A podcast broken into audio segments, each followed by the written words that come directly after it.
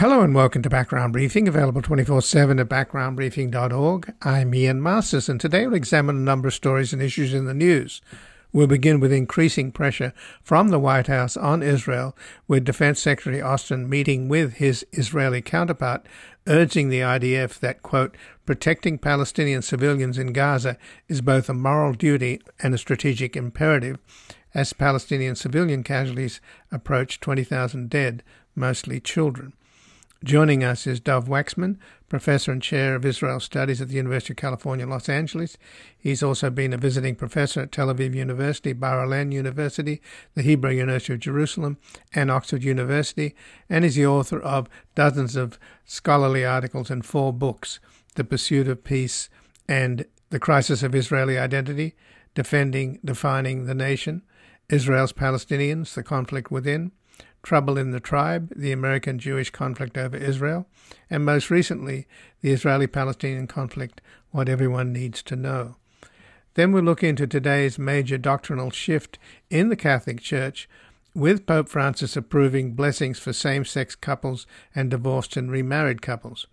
Joining us to explain this shift and Pope Francis's crackdown on right wing American bishops is Joshua McElwee the news editor of the National Catholic Reporter and their former Vatican correspondent. His reporting and feature writing have earned numerous awards from the Catholic Press Association of the US and Canada and have been featured in Vatican Insider, the Irish Catholic, and the Official Catholic Directory. He is the author of 10 Things Pope Francis Wants You to Know About the Family. Then finally, we'll assess what kind of deal Biden can make with the Republicans who are holding hostage money for Ukraine while demanding changes to border policies that will anger the Democratic base and erode Latino support. Joining us is Aaron Reichlin Melnick, Policy Director at the American Immigration Council, where he directs the Council's administrative and legislative advocacy efforts and works on border and immigration court issues. We will discuss his article at The Hill Trump 2.0, a second term would see him pick more and uglier fights on immigration. And joining us now, Dov Waxman, who's a professor and the Rosalind and Arthur Gilbert Foundation Chair in Israel Studies at the University of California, Los Angeles, where he also directs the UCLA's Y&S Nazarian Center for Israel Studies. He's also been a visiting fellow at Tel Aviv University, Bar Ilan University, the Hebrew University of Jerusalem, and Oxford University, and is the author of dozens of scholarly articles and four books The Pursuit of Peace and the Crisis of Israel Identity, Defending Defining the Nation, Israel's Palestinians, the conflict within, Trouble in the Tribe, the American Jewish conflict over Israel, and most recently, the Israeli Palestinian conflict, what everyone needs to know.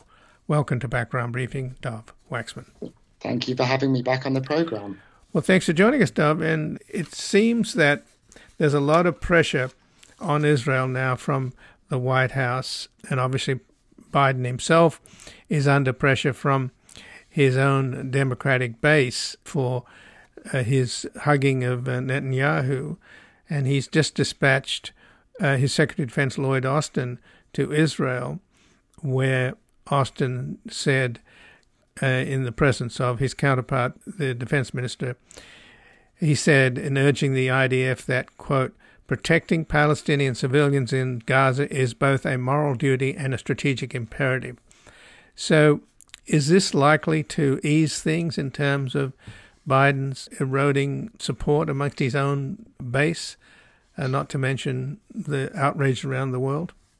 I don't think so. I think, I mean, the Biden administration from quite early on was counseling, you know, sending that message uh, to the Israelis about the need to, um, you know, uphold international law when it comes to uh, the war and to minimize Palestinian civilian casualties. And although they've become more explicit, more public, at least in making those appeals and making those demands, um, I think the perception remains uh, among parts of the democratic base and around the world that you know that's just words. That's empty rhetoric, essentially. And that as long as the Biden administration continues to support the war and shield Israel from international pressure, like vetoing the uh, the uh, resolution in the United Nations Security Council last week, then effectively, in the eyes of much of the world and certainly in the Middle East, the administration is complicit in what it perceived to be Israeli war crimes. And I don't think, you know, dispatching um, senior members of the administration and,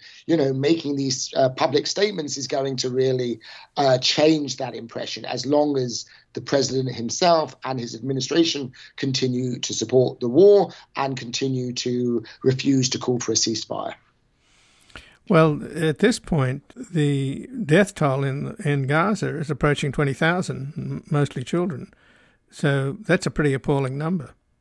It is, and I think it really um, underlines the fact that whatever the Biden administration have been telling Israel about the importance of minimizing civilian casualties hasn't really changed the uh, the way in which Israel is conducting this war, the rules of engagement, the uh, decisions it's making in terms of what it targets for airstrikes, um, and um, you know the kinds of um, ordnance, the kind of munitions uh, that Israel is using. So um, the fact is uh, that you know astonishingly, a terribly, unacceptably high number of Palestinian casualties uh, have already happened, and it looks likely there will be even more casualties as, as the war goes on. Um, that fact cannot really be changed by the you know public messaging. It's not just a question of uh, messaging. It's it's the, the mere fact that um, as Israel conducts this war, there really is no way to uh, to do so in a way that's not going to result in a large loss of life. But it seems that the decisions that Israel's making about the use of force um, the, on the question of kind of proportionality um, is really, you know, one that's leading to even higher numbers of Palestinian civilian casualties than would than would perhaps be the case if if a different military was conducting this war. So, President Biden was asked by the press at a recent press conference. He was asked about the flooding of the tunnels in Gaza. And Biden said, with regard to the flooding of the tunnels, I'm not at lib. And then he said, well, there are assertions being made that there's no hostages in any of these tunnels, but I don't know that for a fact. And he, frankly, he avoided the question, but sort of stumbled. It just feels like this is a real burden on him, this situation. I mean, he, he really identified himself so closely with Israel going over there immediately after the hideous massacre and butchering of uh, Israeli civilians on the October the 7th. But now he's, he doesn't seem to be very resolute. Do you think this is really weighing on him, Dov?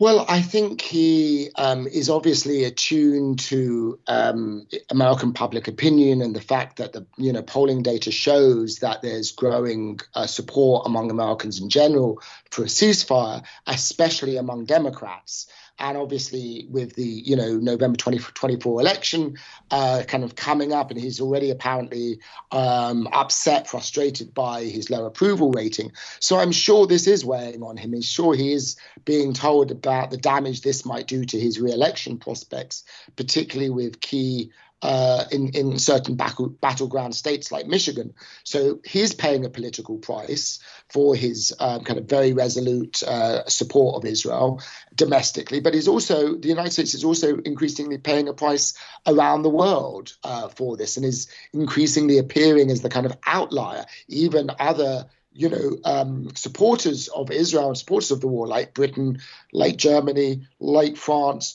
they've all gradually shifted their their um, positioning in recent weeks, and and in the case of France, is now publicly demanding an immediate ceasefire. And the French and the Germans are all talking about a sustainable ceasefire. So the president himself, who who you know through putting himself so closely at the beginning with Israel, and and, and something that that I think made sense at that point in time when when that was certainly what the Israelis really wanted to hear was you know th- those words from the president and it made made a great deal and I think it did give the president and his administration some leverage behind the scenes. This kind of bear hug strategy, I think, did pay off in some respects, particularly when it came to um, getting the Israelis to allow more humanitarian aid into the Gaza Strip and also eventually to allow fuel into the Gaza Strip.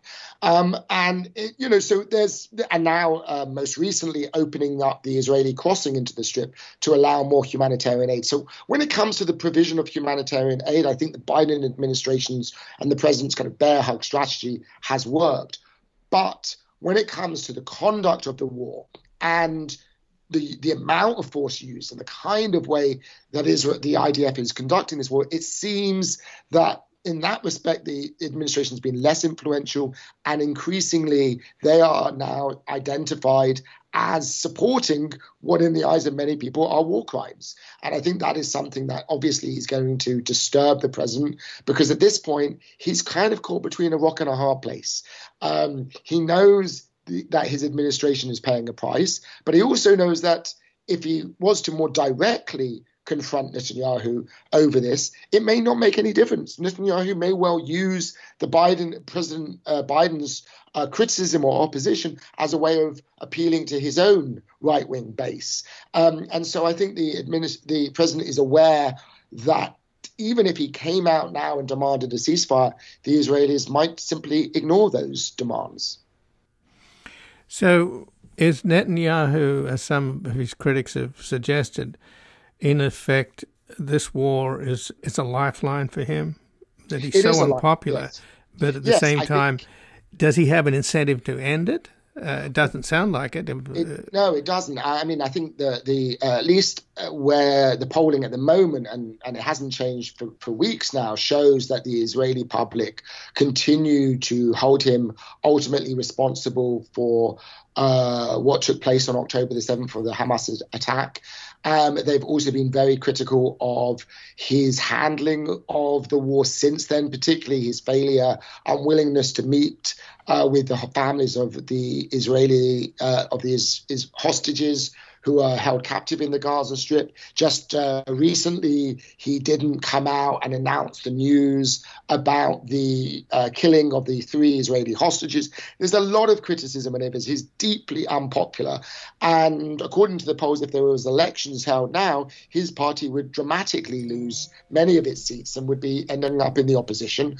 Um, so his only hope to kind of salvage his political career um, is to ultimately to continue this war and hope to, that he will reach a successful conclusion that will mean the, the defeat of Hamas.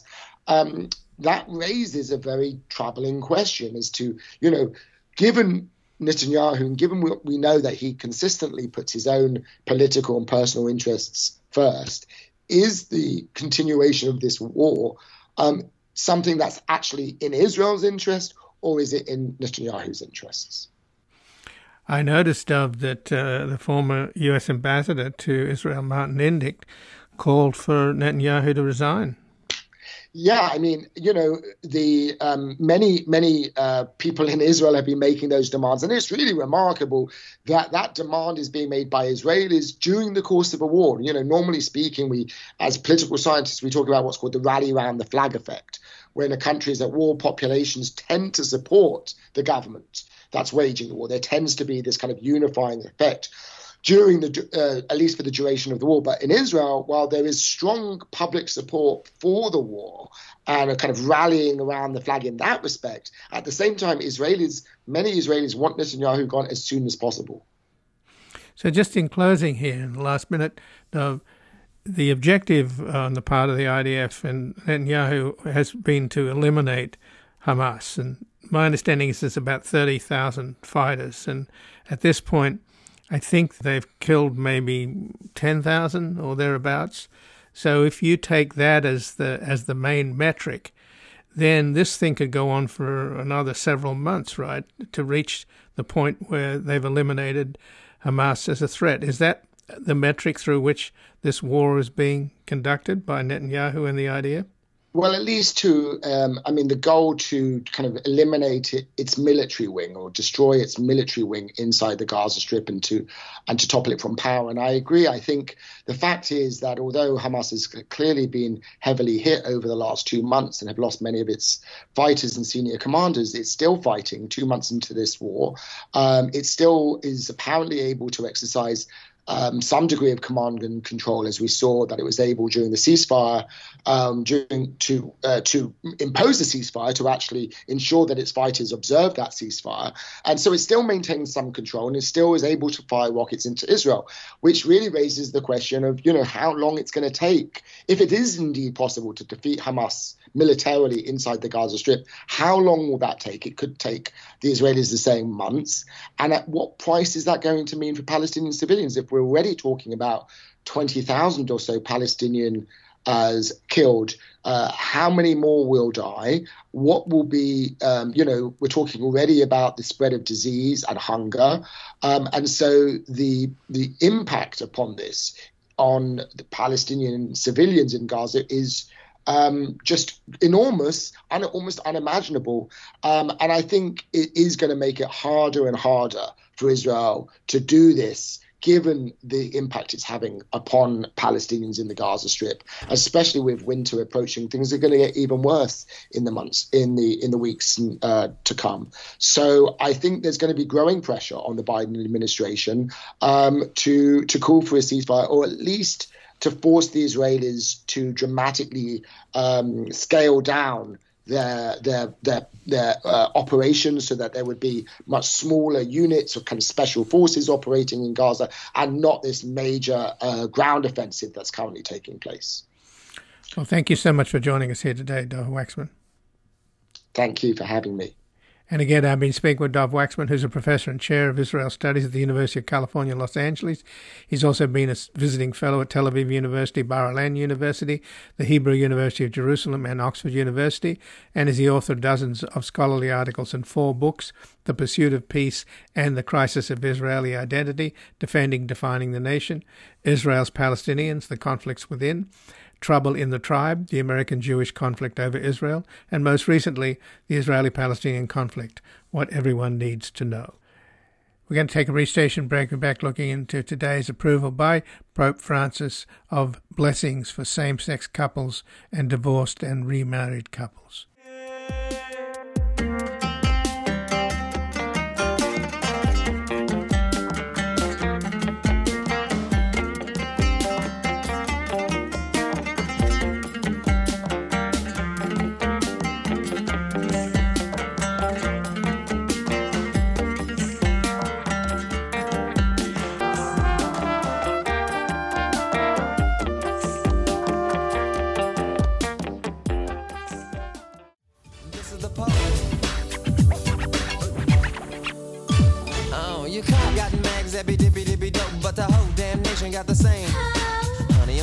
To the B that's supporting not the president with government lane. Put me on a slow moving parliamentary hacking bandwagon. You can put me little ass in the grave. Every time you want it, I'll be live, bring a date. I mean computer when it's over, press save. So you can be the president. I'd rather be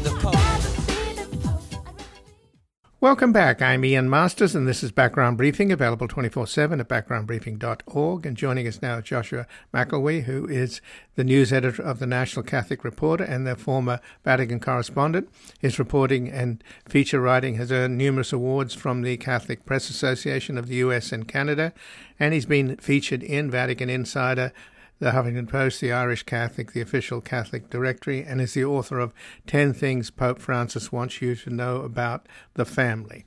Welcome to Background Briefing, Joshua McElwee. Yeah, thanks for having me.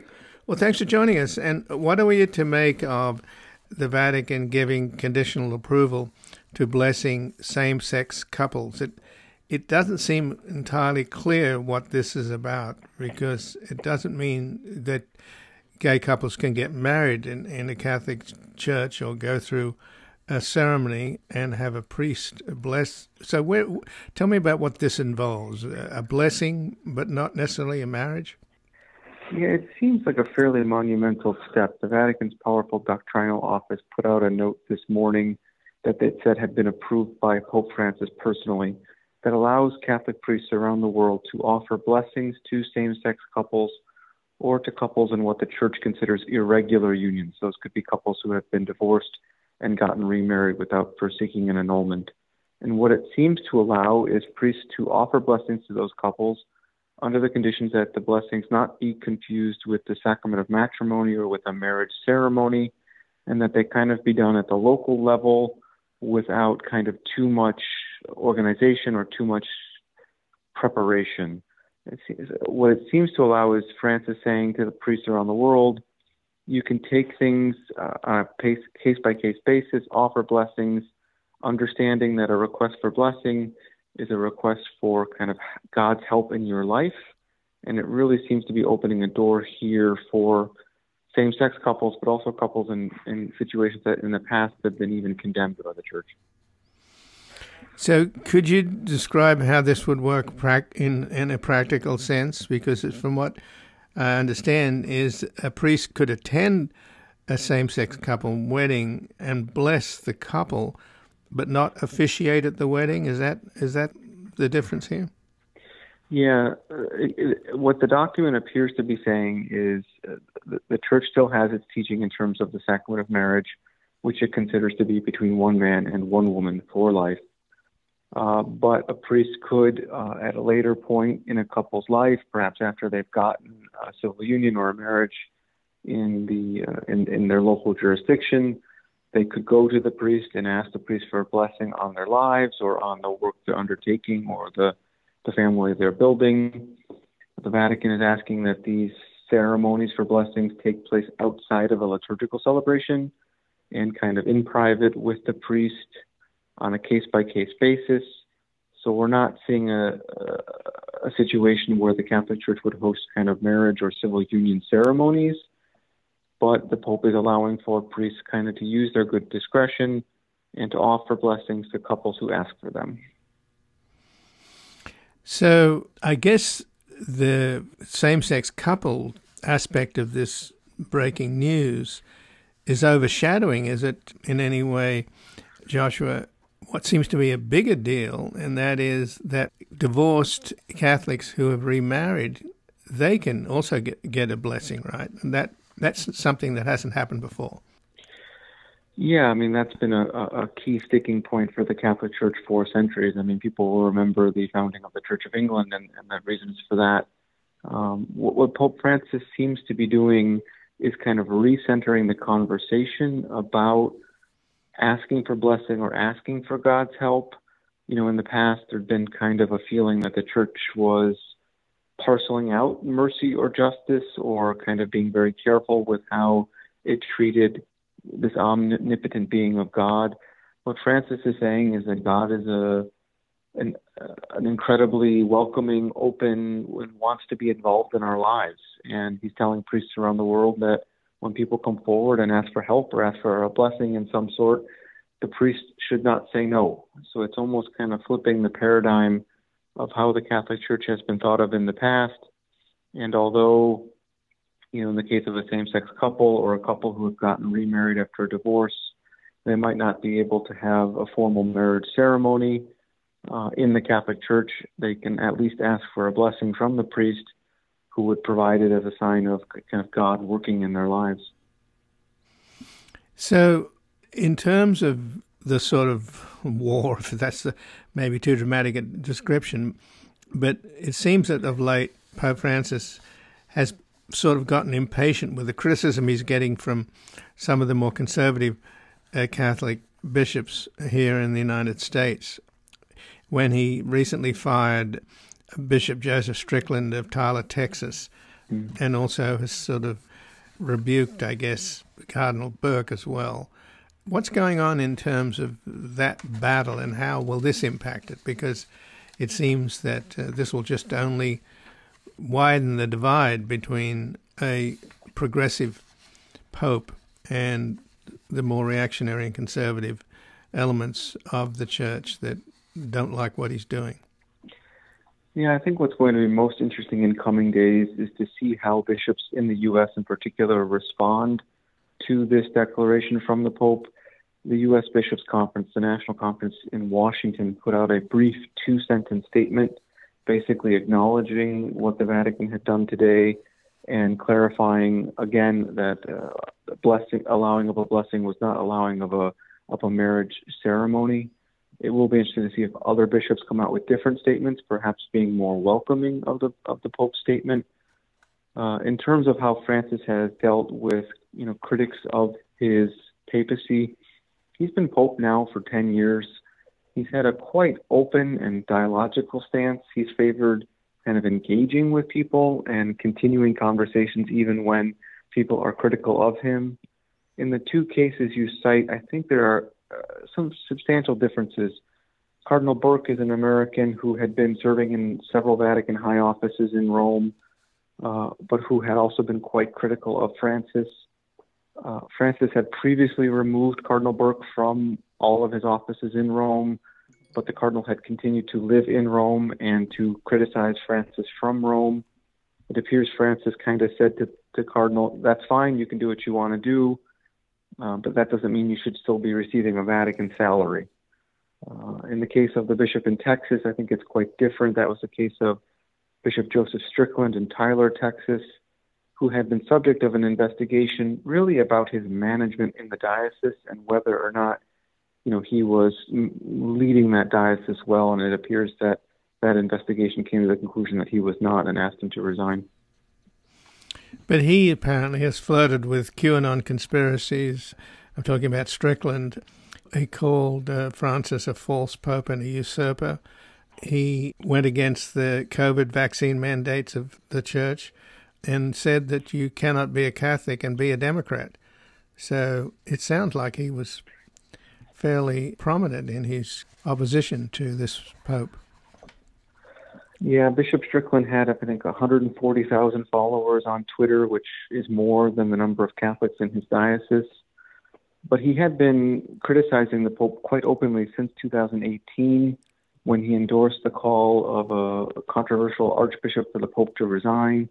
And Francis had let him stay in post, had not moved against Bishop Strickland in any way, really, for five years. Um, earlier this summer, our outlet, National Catholic Reporter, was able to report that Bishop Strickland had been subject to what is called an apostolic visitation. I think two bishops went to his diocese to talk to people uh, about what his leadership was like, uh, specifically about whether he was spending more time kind of on social media than he was leading his diocese and making sure things were going well on the ground. Uh, what uh, people who were involved in that investigation told us was the, the question that the bishops were asking about Bishop Strickland was whether or not his leadership of the diocese was salvageable. And clearly, the responses they got, apparently from persons in the diocese, including from persons who worked in the chancery office with Bishop Strickland, was that it, the situation was not no longer salvageable.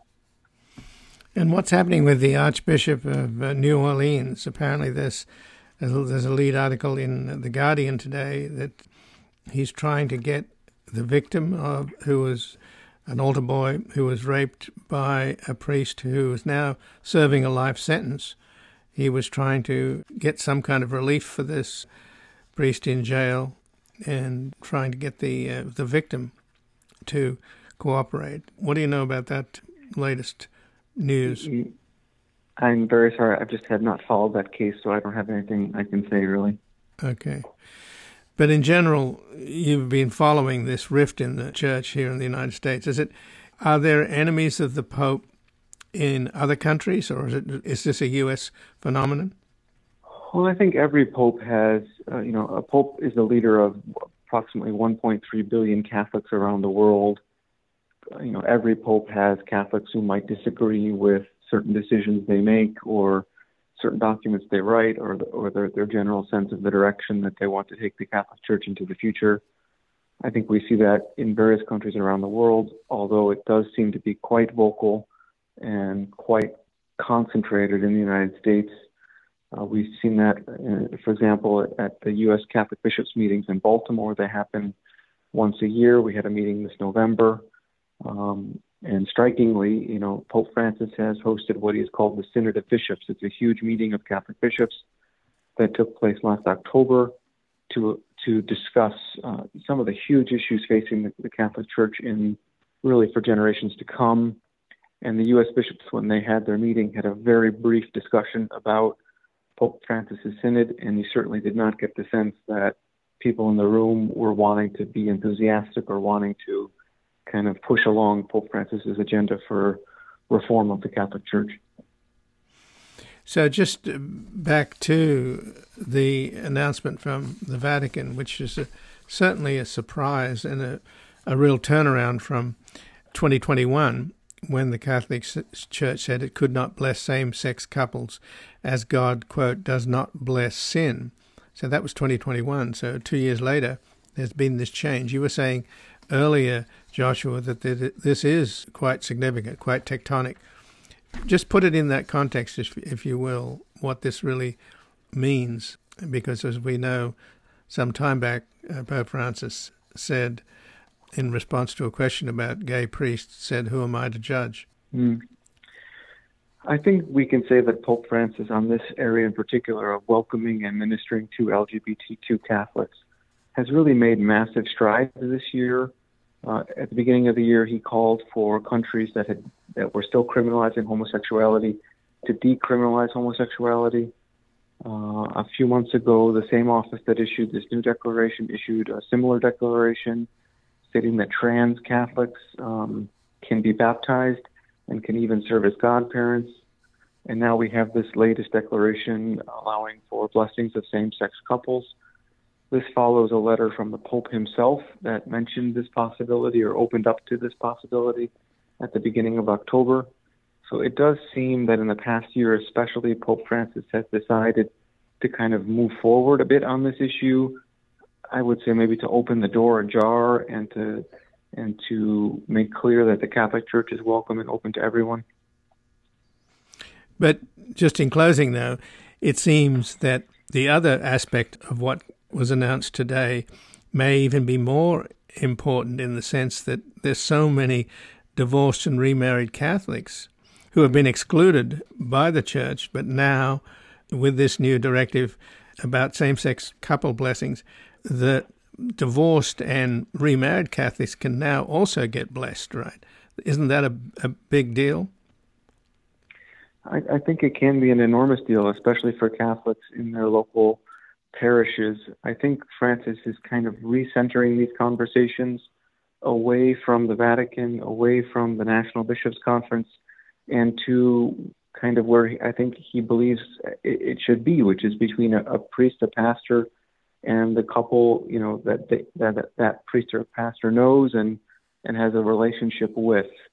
Um, in 2015, Pope Francis kind of opened the door a little bit on allowing for divorced Catholics to remarry, um, but I think this this opens it a bit more and, and, and at least shows openness to understanding God at work in complicated situations in the world.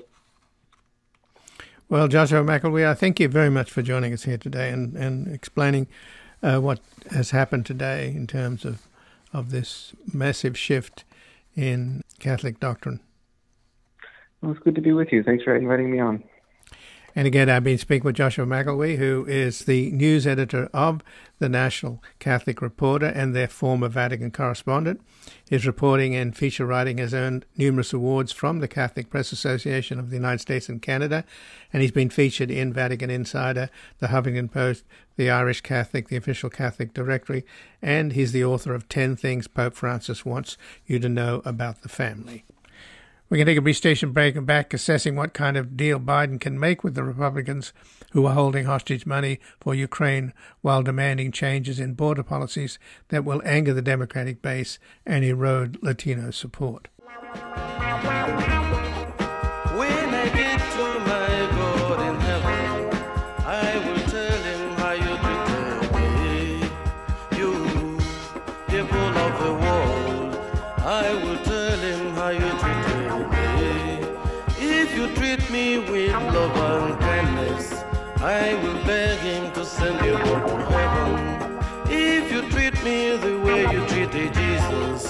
I will beg God to send you all to hell.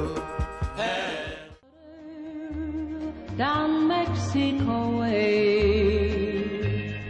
That's where they fell in love when stars above came out to play.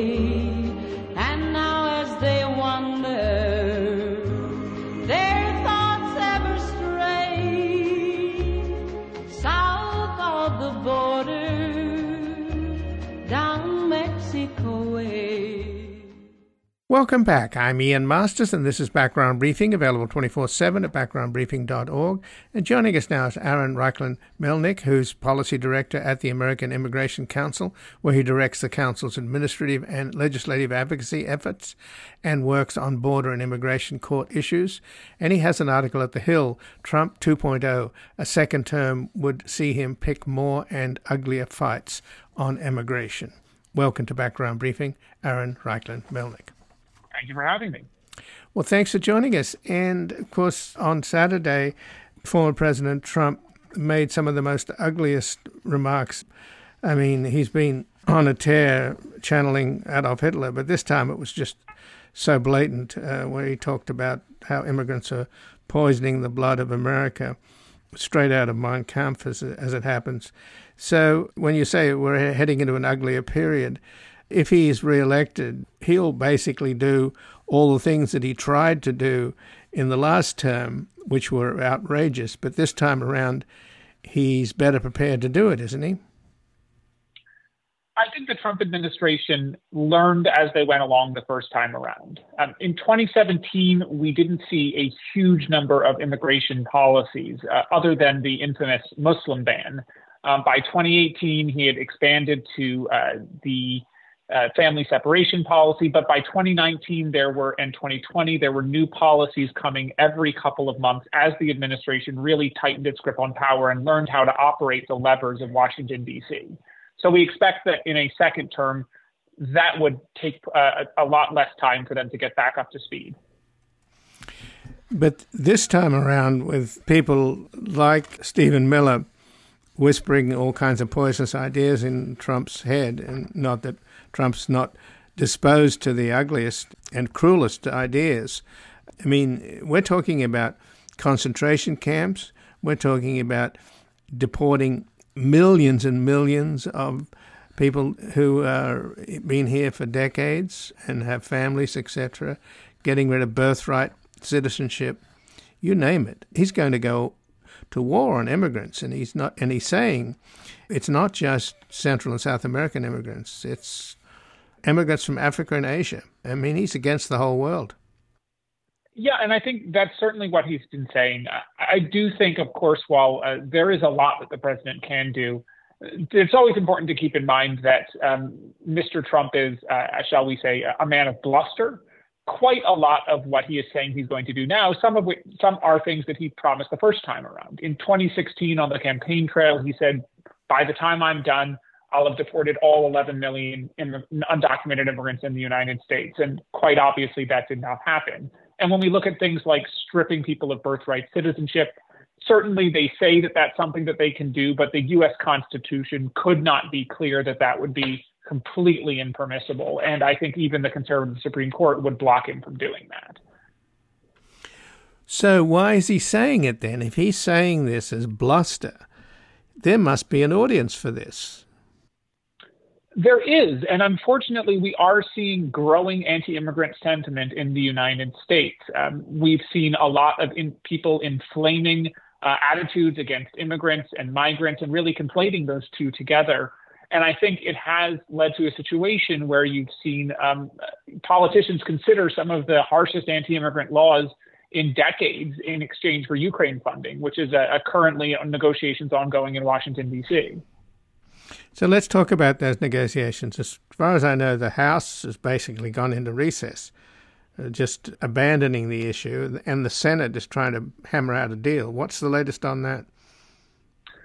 Well, um, the latest is that the negotiators said over the weekend that they were going to have a framework together to make a deal. That didn't end up happening. And now, uh, one of the key negotiators, uh, Republican Senator Lankford, uh, came out yesterday and he said, I think this is going to be pushed back into early January. While the Democratic negotiators haven't come out and said the same thing, at this point, the possibility of a vote before Christmas or the New Year's is seeming vanishingly, vanishingly small.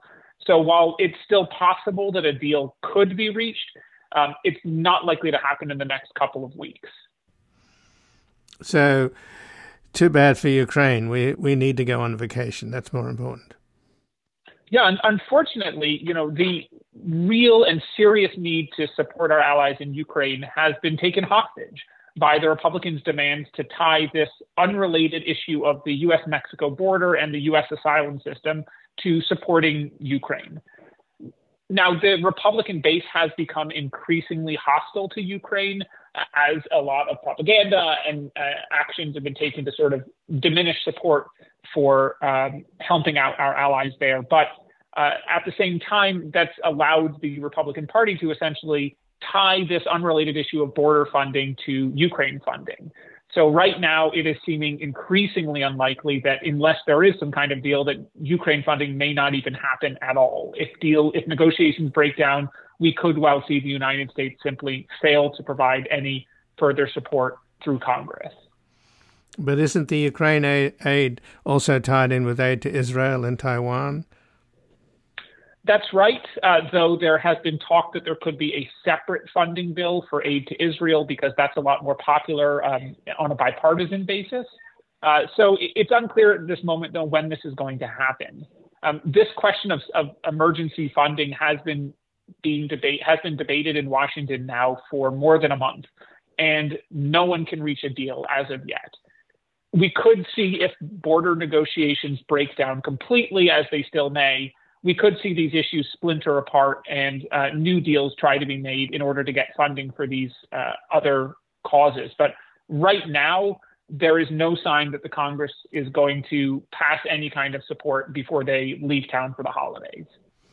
So, uh, but tying the border into Ukraine and Israel, etc., it seems like a, a real damaging play that the Republicans clearly are relishing to hurt the Democrats, in particular Biden. I mean, we have, you know, there's no question that polarization in this country is just poisonous.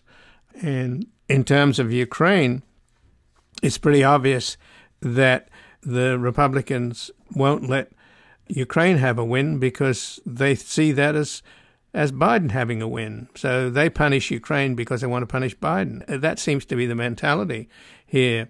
And they found a really good weapon with the border because if Biden compromises, which apparently he's willing to do, then the Democratic left and, you know, particularly the Latino vote, or at least the liberal Latino vote, will be outraged. Already you have the Arab American vote going against him because Biden's sticking with Netanyahu.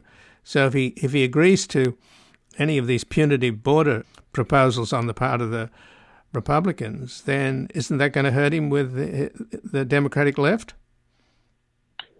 We've already seen a number of progressive senators and members of Congress come out in opposition to making any kind of deal that trades Ukraine for uh, the most uh, harsh anti-immigrant enforcement bill in nearly 30 years. So I think the answer is, is it quite uh, obviously could. Of course, we don't know what a deal might end up looking like, but so far the policies that have been discussed include things that are very seriously opposed by uh, the majority of Democrats, including a complete ban on asylum for people who come to the US Mexico border, a mass expansion of detention, um, a new legal authority to essentially shut the border to asylum at any point, uh, and expansion of interior enforcement, you know, sending ICE into communities around the United States to go after the people that have uh, made it past border officials.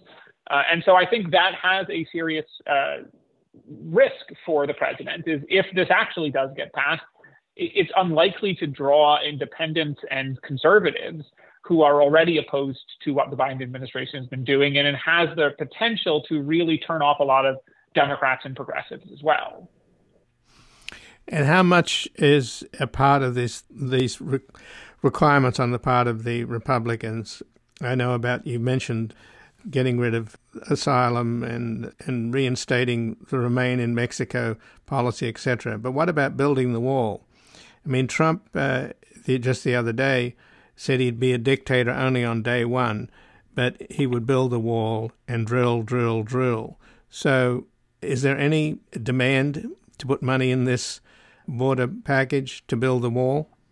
right now there isn't uh, that is not a major topic of negotiations and i think that's in part because there's a, a, widespread acknowledgement that building a wall is not going to resolve any of these fundamental underlying issues um, and there's a very obvious reason for that um, well actually a couple first you can simply cut through the wall and we're seeing this right now in arizona where um, thousands of migrants are turning themselves in where uh, cartel smugglers cut through the wall very easily. It takes about 15 minutes with a uh, tool that you can get at Home Depot.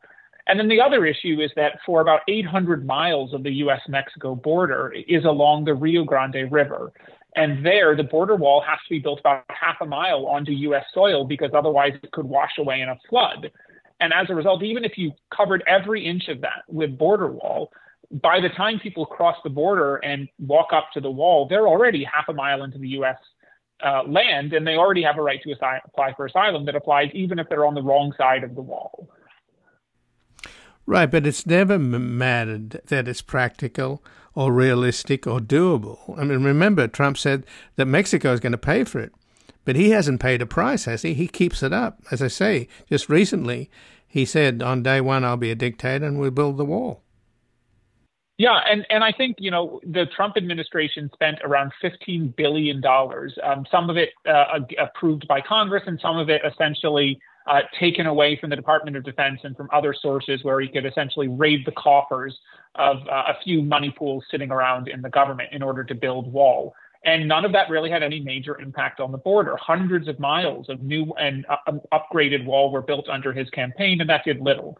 Um, and I think in part we see uh, one of the reasons, you know, that this is not part of the negotiations right now is because the negotiators understand that the wall has become uh, more of a symbol than anything, and that Democrats do not want to cave on this issue.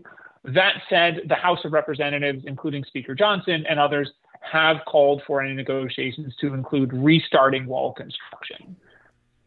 So, in other words, they'd rather waste money on the wall than give money to Ukraine that's desperately defending itself against a Russian invasion?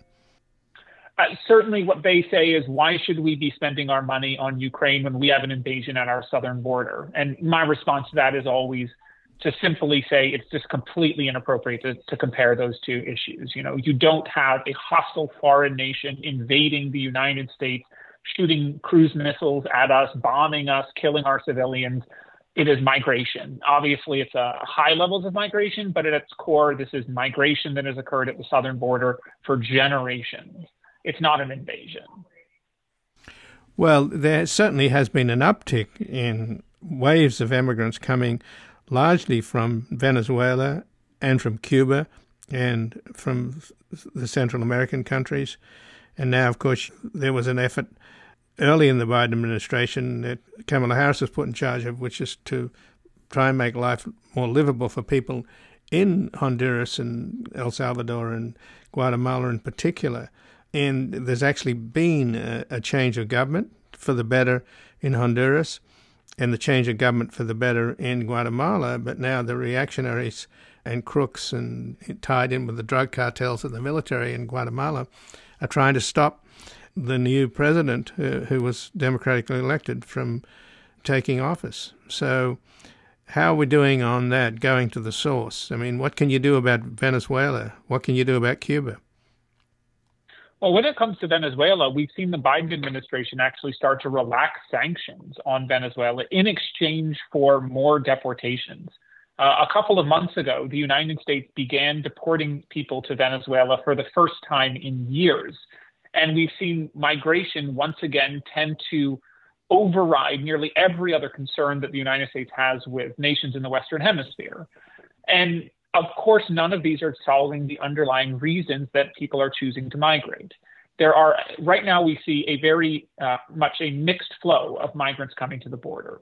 There are many migrants who fit the classic profile of asylum seekers: political dissidents, people fleeing violence, LGBT individuals, those who have clear winnable claims. And we also see a lot more people coming uh, who are classic economic migrants who just want the American dream, a chance to work and survive and thrive and you know support their families back home.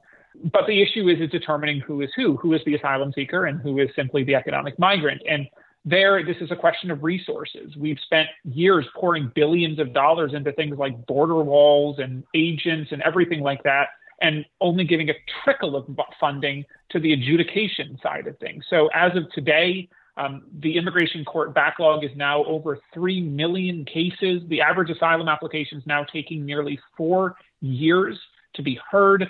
Uh, and many people will end up waiting five, six, seven years to get a yes or no answer on their claims. To me, that's the core problem. So, where will they wait, though, Aaron? Will they wait in detention centers here or in Mexico? Well, there are simply not enough detention centers in the United States to detain everyone. This has been the reality forever. At no point has the United States ever had the capacity to detain every migrant crossing the border. It, it's simply impossible. Uh, right now, there are about 37,000 people held in ICE detention centers. That's less than a week of people who cross the border. And that gives you some sense of this, the, very real logistical struggles that have had here. And so, of course, the real answer was go back in time and start funding these resources a long time ago. But right now, um, I think you're seeing a lot of people uh, simply just get fed up and say, let's toss the baby out with the bathwater. And I, I think that's sort of the easy but wrong solution because I don't think that's actually going to fix the underlying problems here, which are largely resource based. As to where people are going to go, that is a very difficult question.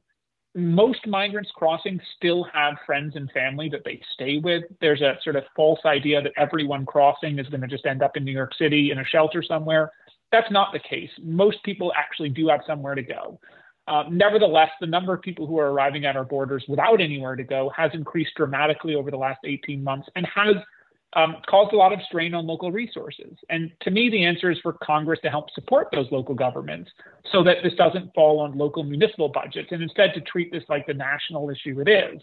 Unfortunately, with the Congress we have today, that's really hard to get them to make any kind of agreement like that. So, just in closing, one of the answers that's always been staring us in the face is actually having a more open border with the ability for people to come and go. Immigrants from Mexico, which have been the longest and greatest number of people over the, the decades, many, and if not most, would prefer to go back to Mexico and just, you know, we have this sort of garrison mentality when there are other more creative ways to do it, aren't there? Yeah, and I think what's so troubling about the current negotiations is that they are refusing to talk through these alternatives. Um, they are basically only about cracking down. But if you just crack down without doing any of these alternatives, without solving any of these underlying issues, the crackdown isn't going to work. It, it will in, have a small short-term effect. You know, there will be a period of wait and see when migrants you know, uh, reevaluate what the new state of the border looks like, and then people are going to start crossing again because you haven't solved any of these underlying issues. And meanwhile, you have now 11 million people. Uh, the average undocumented immigrant um, as of 2021 had been in the United States for more than 15 years. Most of these are long term residents. Many of them have family, many of them have children here or are married to US citizens. But because of laws that we passed in the 1980s and 1990s, they're effectively trapped here. If they ever want to have a chance of coming back, they can't ever leave. And we've seen that that's one of the problems when you pass these harsh laws is people end up not leaving because they understand that they'll never be allowed back. Right. Well, that's what I say. I wasn't suggesting open borders in the way that the Republicans use it as a pejorative, but you know, if you had rather than have to have people trapped here and then have to use high coyotes and get involved with organized crime. If you had borders that people, you know, checkpoints that people could go in and out of, that would make so much more sense than this sort of, again, this kind of garrison mentality that we have to just wall off the southern border and keep the hordes out, uh, which is unfortunately something that's metastasized into the consciousness of so many Americans. It seems the hostilities out there. Trump's not doing this alone. There's an audience for it, isn't there? I mean, it's important to you know think of this in historical context. We have been here before, especially in the 1990s. Um, California passed sweeping anti-undocumented immigrant restrictions. Um, the Clinton administration in 1996 uh, passed one of the through Congress one of the harshest anti-immigrant laws ever passed, which is the current law that's still on the books. Um, and that was at a time when there were also millions of undocumented immigrants coming to the United States every year. Um, none of those had any major immediate effect on migration. Um, any impact really didn't kick in until eight or nine years later. And crucially, the backlash against undocumented immigrants led to, in many ways, California becoming the uh, democratic state it is today. It sort of accelerated the political transition of California from a more conservative state to a more liberal state as Latino immigrants felt that they were being sacrificed uh, and, and attacked.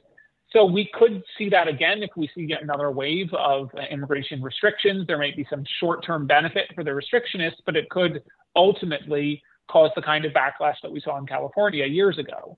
But then again, you know, it's a very different world today than it is back then. So it's very hard to take a look at what happened in the 90s and draw a direct one-to-one comparison to today. But the bottom line is, just in closing, though, Aaron, is that the harsh, punitive crackdown approach, as you say, doesn't work, hasn't worked, and will not work. Whereas a more enlightened approach, which we really haven't tried, is is much more likely to work, right? What I often say is the one thing we haven't tried in the last 10 years is making the asylum system work, giving it the resources it needs, figuring out how to make it streamlined, getting people lawyers and, and basically helping ensure that people are not having to wait six months to a year. And of course, many people will lose their cases and they will get deported. But if we actually have a fair system that can determine who qualifies and who does not, I think that will eventually reduce the incentives that people have to cross the border if they don't have claims, if it is like understood what the process is. Uh, and at the same time, of course, we just have to acknowledge that we've tried over and over and over for the last 50 years to stop migration and have so far not had a, any major success other than the years after the Great Recession when the US labor market cratered for nearly you know, a decade. Once that was over, we're the strongest, most powerful economy in the world. People want to come here, and we're also the safest nation currently for anyone in the Western Hemisphere. So people want to come here for a reason. Well, Aaron, I thank you very much for joining us here today. Uh, my pleasure. Thank you for having me. And again, I've been speaking with Aaron Reichlin Melnick, who's the policy director at the American Immigration Council, where he directs the Council's administrative and legislative advocacy efforts and works on border and immigration court issues. And he has an article at The Hill Trump 2.0, a second term would see him pick more and uglier fights on immigration. This has been Background Briefing. I'm Ian Masters, and I'd like to thank producer Graham Fitzgibbon and assistant producer Evan Green. And if you've missed any of today's programs or would like to explore our vast archives, you can find us at backgroundbriefing.org, where we include extended interviews searchable by topic and have made it easy for you to sign up for daily email updates that provide links to resources, articles, and books discussed on the program. Also, you can find links there to subscribe wherever you get your podcast and we encourage your ratings and reviews on these platforms. Find us on Twitter and Facebook at Ian Masters Media, and please do help us reach more listeners by sharing this program with friends, family, and colleagues. And I'll be back again tomorrow with another background briefing. Bye for now.